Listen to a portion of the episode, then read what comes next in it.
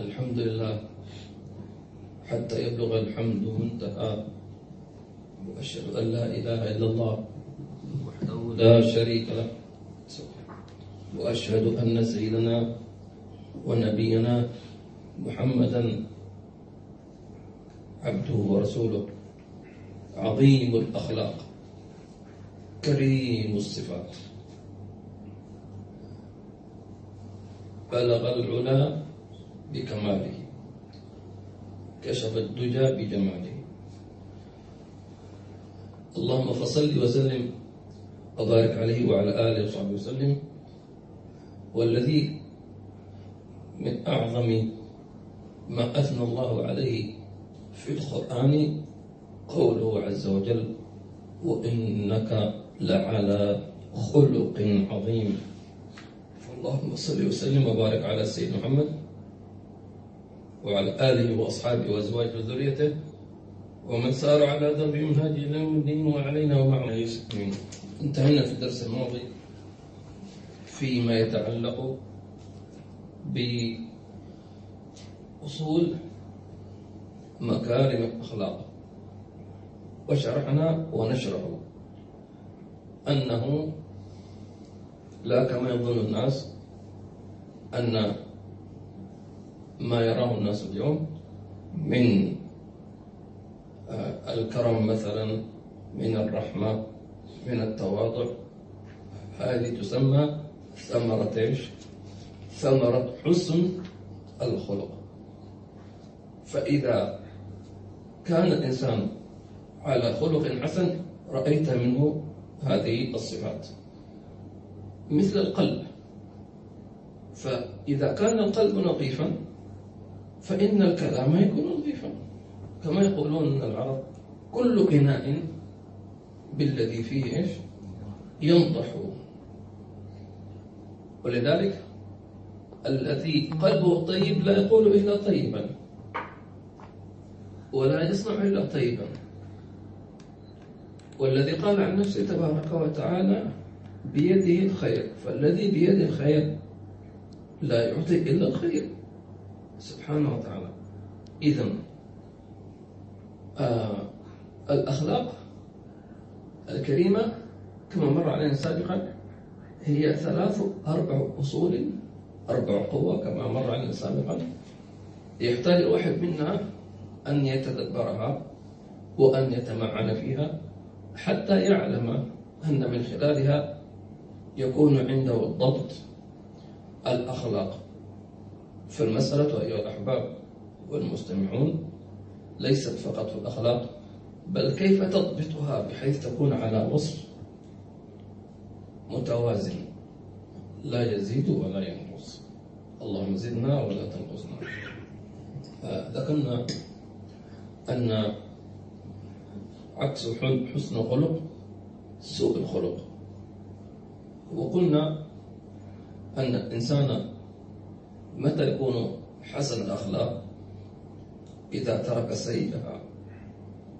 ومتى يكون سيء الأخلاق؟ إذا ترك حسنها. يعني مثلا لا يمكن أن لا يمكن أن يقال إنسان متكبر لا يقال أنه متواضع إلا إذا انتفع عنه صفة الكبر.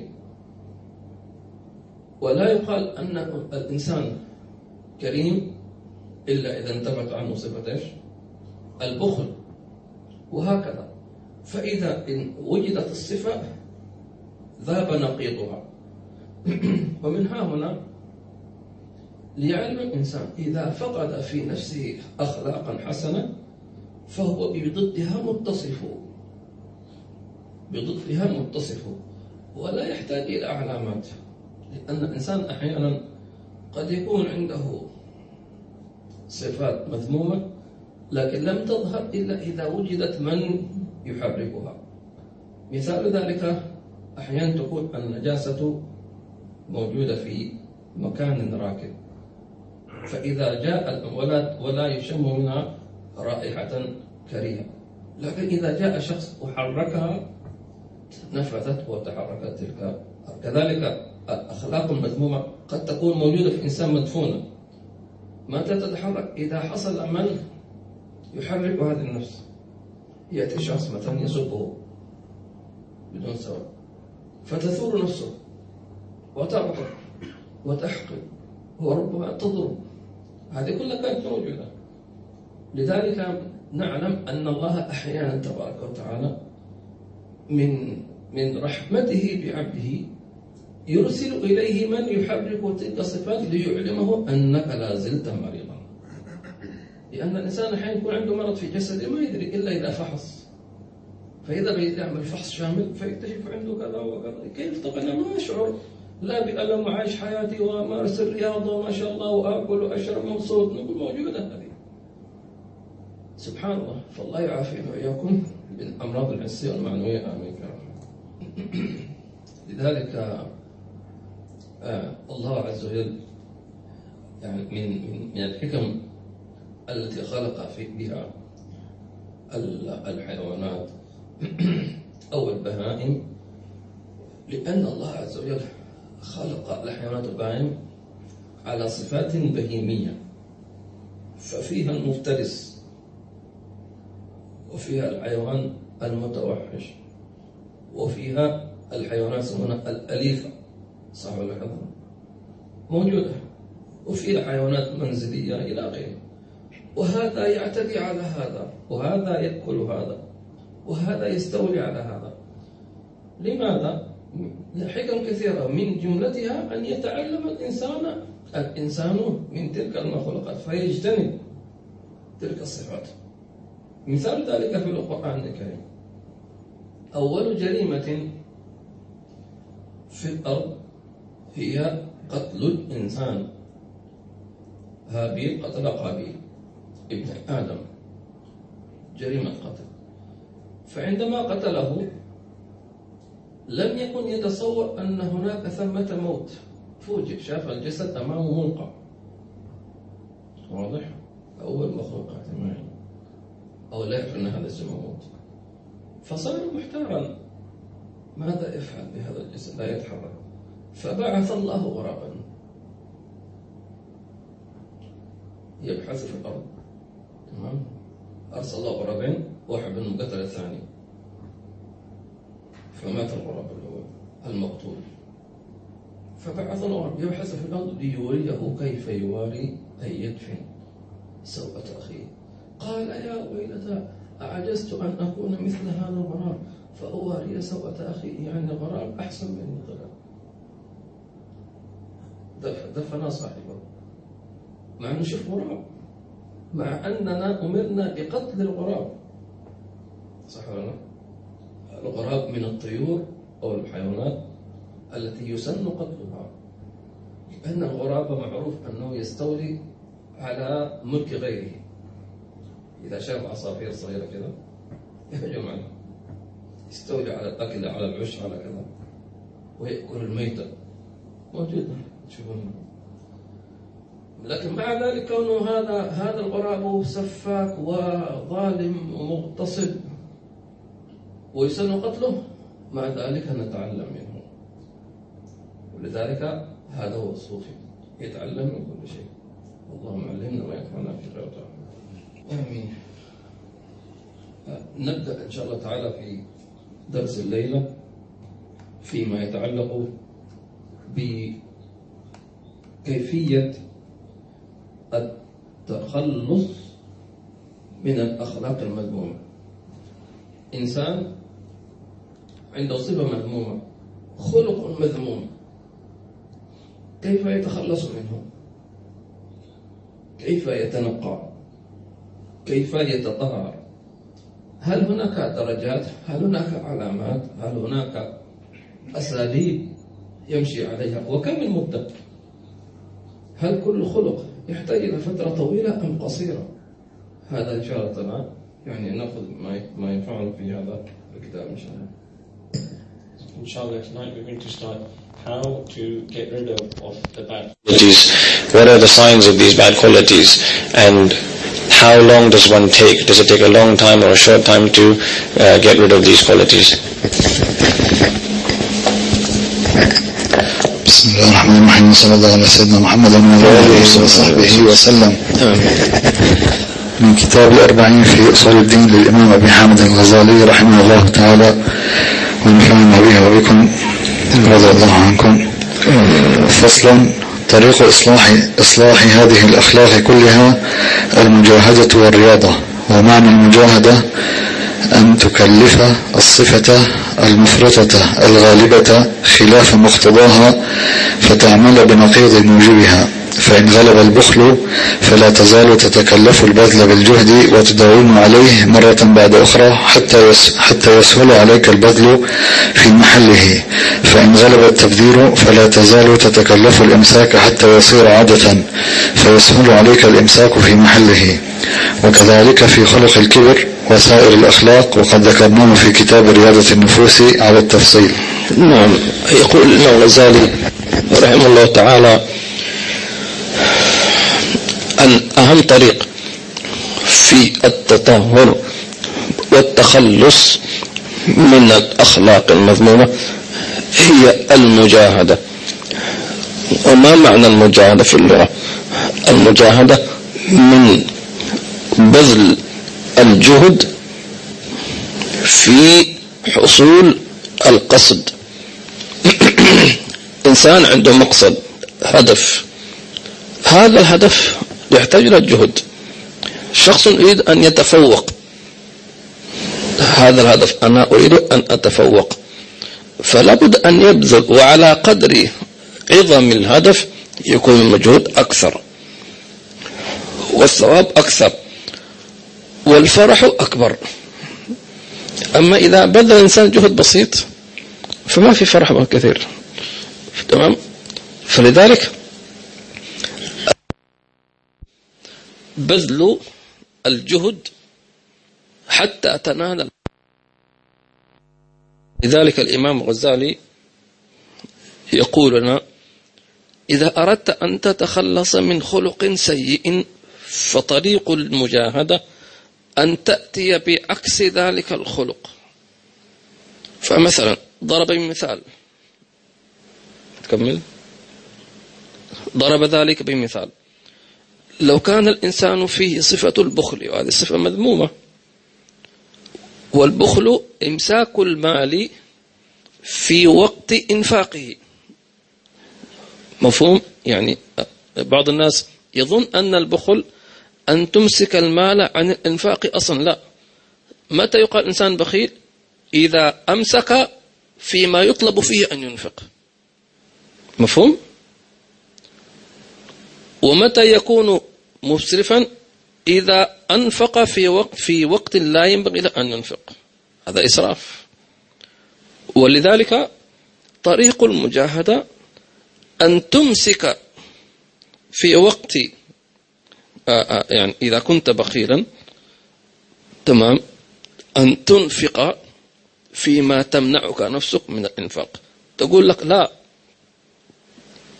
تأتي بأعذاء أنفق أنفق أنفق حتى يصل الأمر إلى أن يكون الإنفاق عادة. لكن إذا صار الإنسان ينفق زيادة تحول إلى إسراف. لذلك قلنا اللي هو العدل ضبط الأمور. طب أنت تريد أن تتخلص من البخل؟ فانفقت فدخلت في إيش؟ في التبذير. فلا بد تعمل إيش؟ موازنة في متى تمسك ومتى تنفق وكذا. قال سبحانه وتعالى وإذا والذين إذا أنفقوا لم يس لم يسرفوا ولم يقتروا وكان بين ذلك قواما. الله يوفقنا وإياكم. أمثل على ذلك. سيدنا النبي صلى الله عليه وسلم كان يربي صحابته على هذه الأخلاق اللي هو المجاهدة أو التخلص من الصفات المذمومة. فمثلا حتى لا يصل إنسان إلى أن يتجاوز الحد فيما لم يكتب له ذلك النبي صلى الله عليه وسلم في بعد أن هاجر الصحابة إلى المدينة كان عندهم مهمة عالية للجهاد. وطلب من النبي صلى الله عليه وسلم أن يأذن لهم بالجهاد. الجهاد الجهاد تمام؟ إظهار القوة والشجاعة. فالنبي صلى الله عليه وسلم قال في أحد الأحاديث قال لا تتمنه لقاء العدو. الحين أنت تحس نفسك أنك أنت قوي وشديد تريد أن تنتقم تريد أن, أن, أن تأخذ بالثأر كما يقولون. هؤلاء الكفار أخرجوكم من دياركم أخذوا أموالكم. الآن قويتم لا تتمنوا لقاء العدو. فإنكم لا تدرون ما يفعل ما يحصل.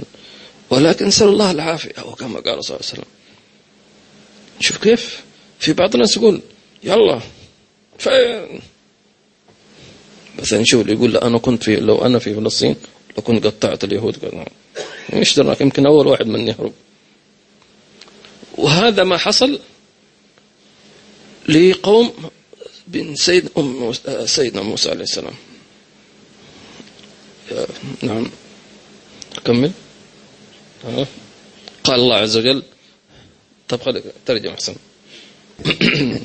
في بعض الناس اليوم مثلا يشتكون يقول هذا إنسان ظلمنا ولا بد أن نجاهد لأن نخرجه. تمام. بعدين يقولون يا ليتنا لم نخرج على مثل الحاكم وكذا. هذا حصل في قوم من أمة سيدنا موسى. قال سبحانه وتعالى أنا ما أعرف الناس ما تقرأ القرآن أو ما تتدبر لا أدري. ألم ترى إلى الملأ من بني إسرائيل؟ من إلى الملأ من قوم موسى. إذ قالوا لنبي لهم ابعث لنا ملكا نقاتل في سبيل الله. تمام؟ قال هل عسيتم إن كتب عليكم القتال ألا تقاتلوا في دراكم؟ إذا جاء الأمر ما يمكن. قالوا شوف ردوا وما لنا ألا نقاتل في سبيل الله. وقد أخرجنا من ديارنا وأبنائنا. طيب جميل خلاص. فلما كتب عن القتال تولوا. هربوا. إلا قليلا منهم. فالله عز وجل يقول لنا لا تكونوا مثل أمة من قوم من سيدنا موسى. عفوا من يخبر الله عز وجل إذ قالوا لنبي لهم ابعث لنا ملكا نقاتل في سبيل نريد أن نقاتل في سبيل هؤلاء ظلمونا وأخرجونا من ديارنا وأبنائنا. يا جماعة الخير إيش دراكم؟ يمكن لو كتب ما الذي يحصل. ولكنهم أبوا فلما كتب عليهم قتال تولوا إلا قليلا منهم. سبحان الله. ولذلك من ها هنا أن الإنسان ينبغي أن يطلب من الله عز وجل المعونة. ولا يدعي أنا جاهز. الحين إن شاء الله تعالى رمضان قادم بإذن الله تبارك اللهم بلغنا رمضان وعنا في على الصيام قيام تمام؟ لا تقول أنا مستعد أنا جاهز مش عارف نقول الله يعيننا على الصيام والقيام. لأنه ممكن إنسان مثلا فعلا يكون هو الآن جاهز. فلا تدري ربما في أول ليلة في رمضان يصاب الإنسان بمرض خلاص يقعده طول الشهر. شيء واحد. بدل أن يصوم صار يفطر. بدل أن يقوم الليل صار يصلي في بيته مثلا. فلذلك الإنسان إذا يسأل الله العافية تمام؟ يسأل العافية لا تتمنى. ثم يسأل الله عز وجل إذا إذا جاء الأمر مثلا بالمجاهدة أو بالجهاد أو بهذا يطلب من الله المعونة. وما توفيقي إلا بالله عليه توكلت وإليه أنيب. لا إله إلا الله محمد صلى الله عليه وسلم. نعم. وينبغي أن تعلم أن من يبذل تكلفا فليس بسخي وأن من يتواضع تكلفا وهو ثقيل على نفسه فهو عاطل عن خلق التواضع. بل الخلق عبارة عن هيئة للنفس يصدر عنها الفعل بسهولة من غير تكلف من غير روية وتكلف. لكن التكلف هو طريق تحصيل الخلق فإنه لا يزال يتكلف أولا حتى يصير ذلك طبعا وعادة. فيفهم من هذا أن البخيل قد يبذل وأن السخي قد يمسك. فلا تنظر إلى الفعل بل إلى الهيئة الراسخة التي تصدر منها الأفعال بيسير من غير تكلف. نعم. آه الإمام الغزالي يقول لنا أن كما أننا إذا أردنا أن نتخلص من خلق مذموم فلا بد أن نجاهد. تمام؟ قال المجاهدة هذه لا تعني أنك تخلصت من خلق المذموم إنسان بخيل. طيب ماذا يفعل؟ يجاهد نفسه ينفق ينفق ينفق. هذا الإنفاق الآن لا يعتبر أنك كريم. أنك أنت تجاهد. فالصفة صفة الحسن الخلق أو سيئه إنما هو في القلب. فقال إذا وصلت إلى الحد أن تصير أنك تعمل هذا العمل من غير تكلف سجية بالفطرة تمام من غير تكلف. وأما إذا كنت تبذل ذلك بضغط على نفسك وتحاول نقول هذا ليس خلقا حسن ولكن ولكنك أنت تسير إليه.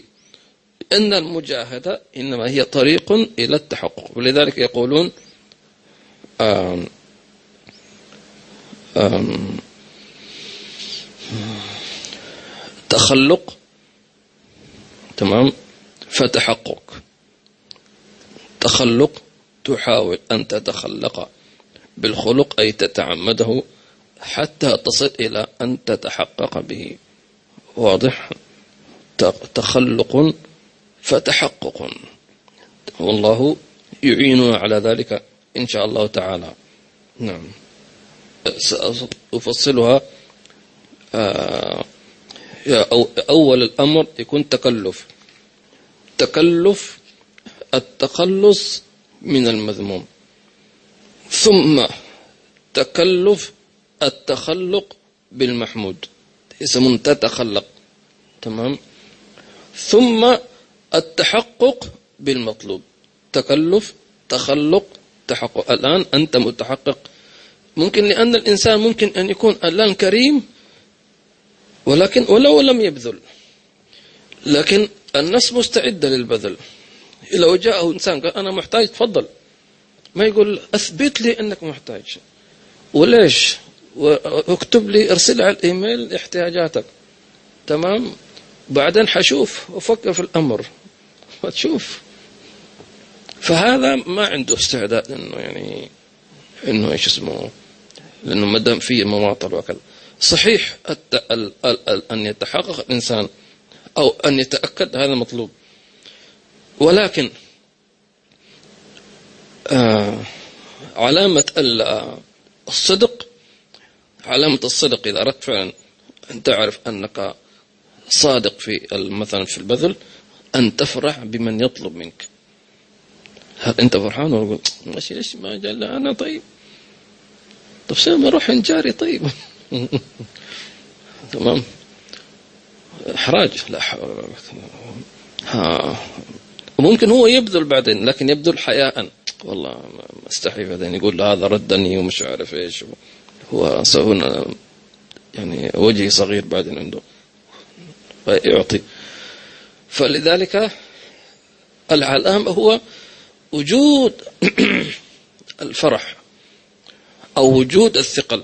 فالمسألة كلها تتوقف على القلب. فالله يكرمنا وإياكم. لذلك كما ذكرنا ممكن إنسان يكون متحقق بالصفة ولو لم يكن الآن يعمل به ممكن إنسان يكون كريم مثلا ولكن مثلا مر عليه شهر شهران ثلاث ما ما ما ما, ما أنفق. تمام. فليس معنى أن تكون فعلا تنفق فعلا. وجود الاستعداد في النفس هذا يكفي إن شاء الله تعالى. نعم. نعم. واعلم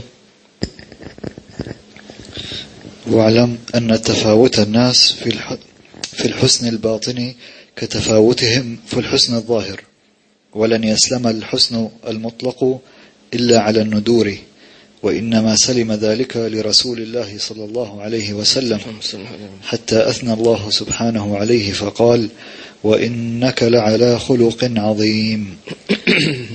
نعم الصفات الصفات الطيبة هي شجرة في القلب. تمام؟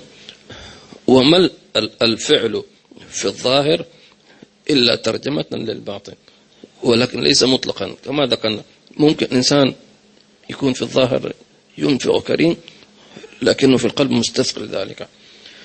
الإمام الغزالي يقول الناس يتفاوتون. تمام؟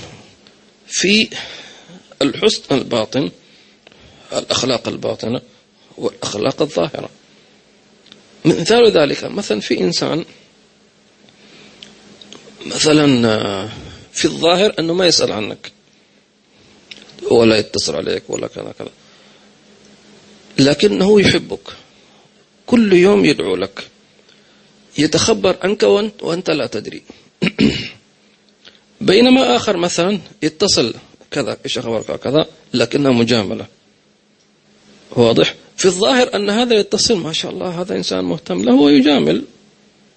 وهذاك ما يتصل لا هذاك أصلا يدعو لك دائما وكذا ويسأل عنك لكن بدون ما تدري أنت كذا كذا شو أخبار فلان وكذا كذا. واضح؟ ف فلذلك أنت لا تستطيع أن تقيم الناس بما تراه لا.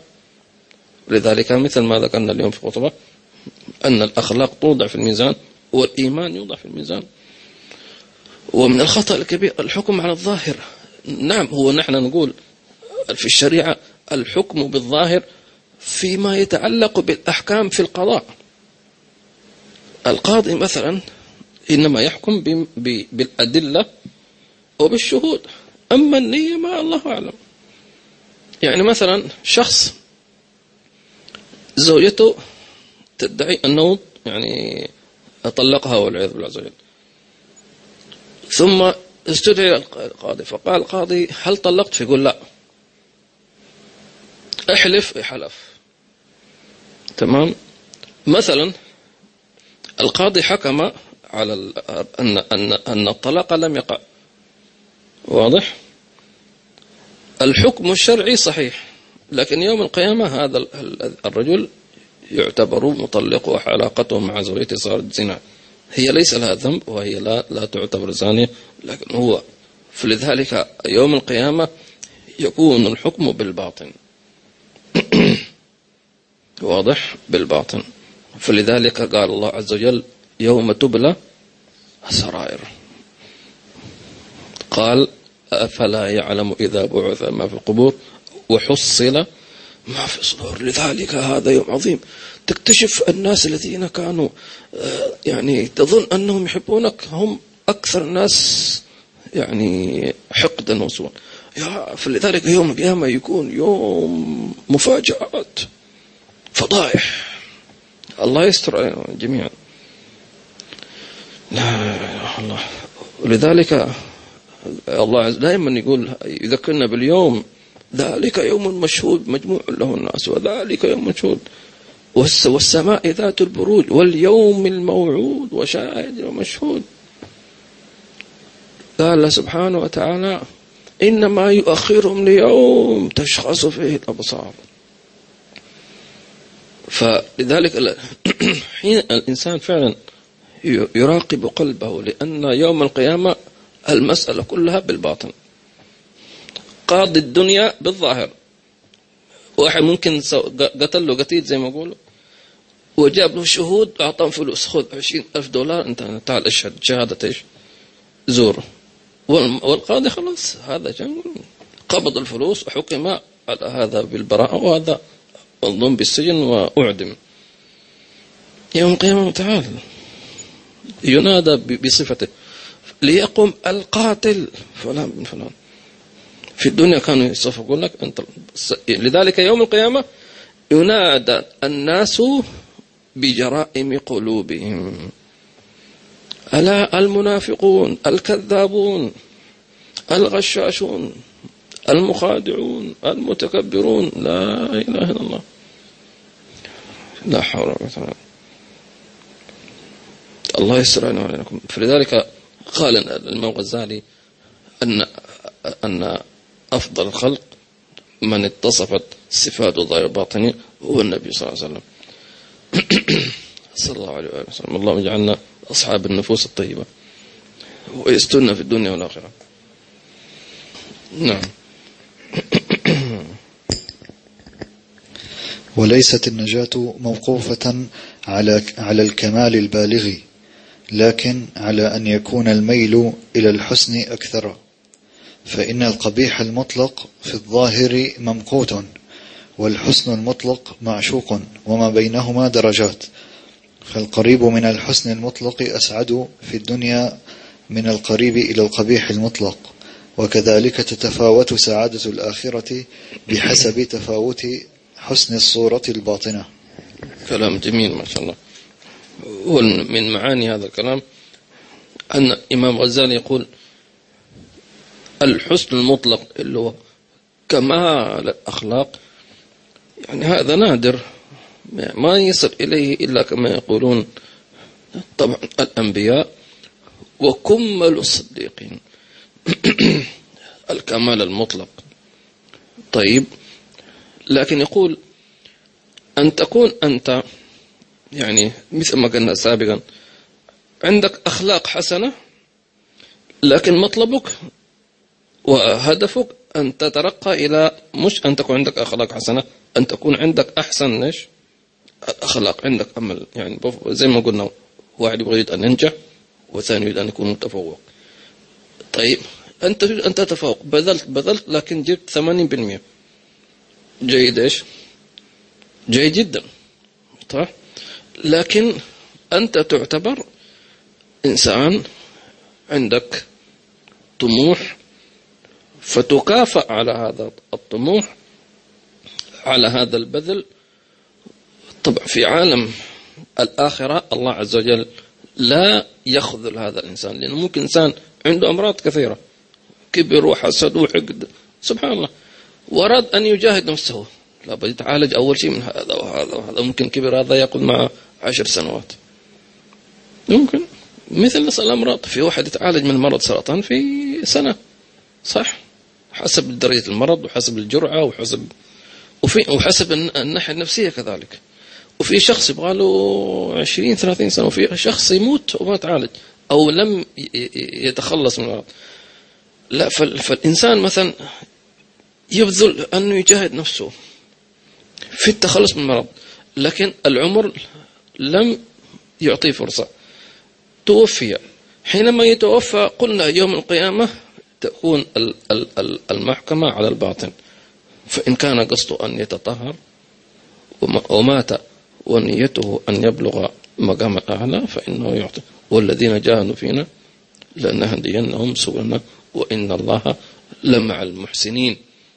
فلذلك آه، نستفيد من هذا أن الإنسان قدر المستطاع أنه يترقى في النية في التخلص يعني لا يكفي أن تتخلص من المرض بل ينبغي أن تكون عندك هدف أن تبلغ أحسن الأخلاق عند الله تبارك وتعالى حتى تكون مجاورا للنبي صلى الله عليه وسلم. وغالبا إذا صدق الواحد منا في أن يبلغ إلى أحسن أخلاق وبذل الجهد فإن الباقي الله يعطيه منه هدية.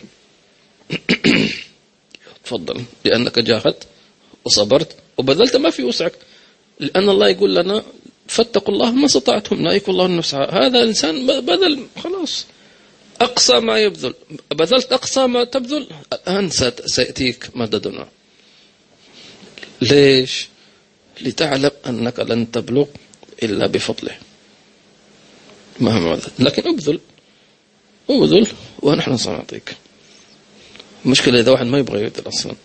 جالس رجل على رجل يقول يا ربي اهدني وأنت جالس. طيب تعال ابذل أنت وحاضرين. اللهم اهدنا فيمن هديت وعافنا فيما عافيت وتولنا فيما توليت وبارك فيما أعطيت وقنا واصرف عنا شر ما قضيت. نعم في بقيت مسألة أخيرة. في التخلص من الأخلاق المذمومة أو التخلق بالأخلاق المحمودة. الإمام الغزالي ذكر أهم شيء وهي المجاهدة. طيب بقيت أمور معينة على التخلص. وجود الشيخ. هذا مهم جدا. لماذا؟ لأن الشيخ مثل الطبيب.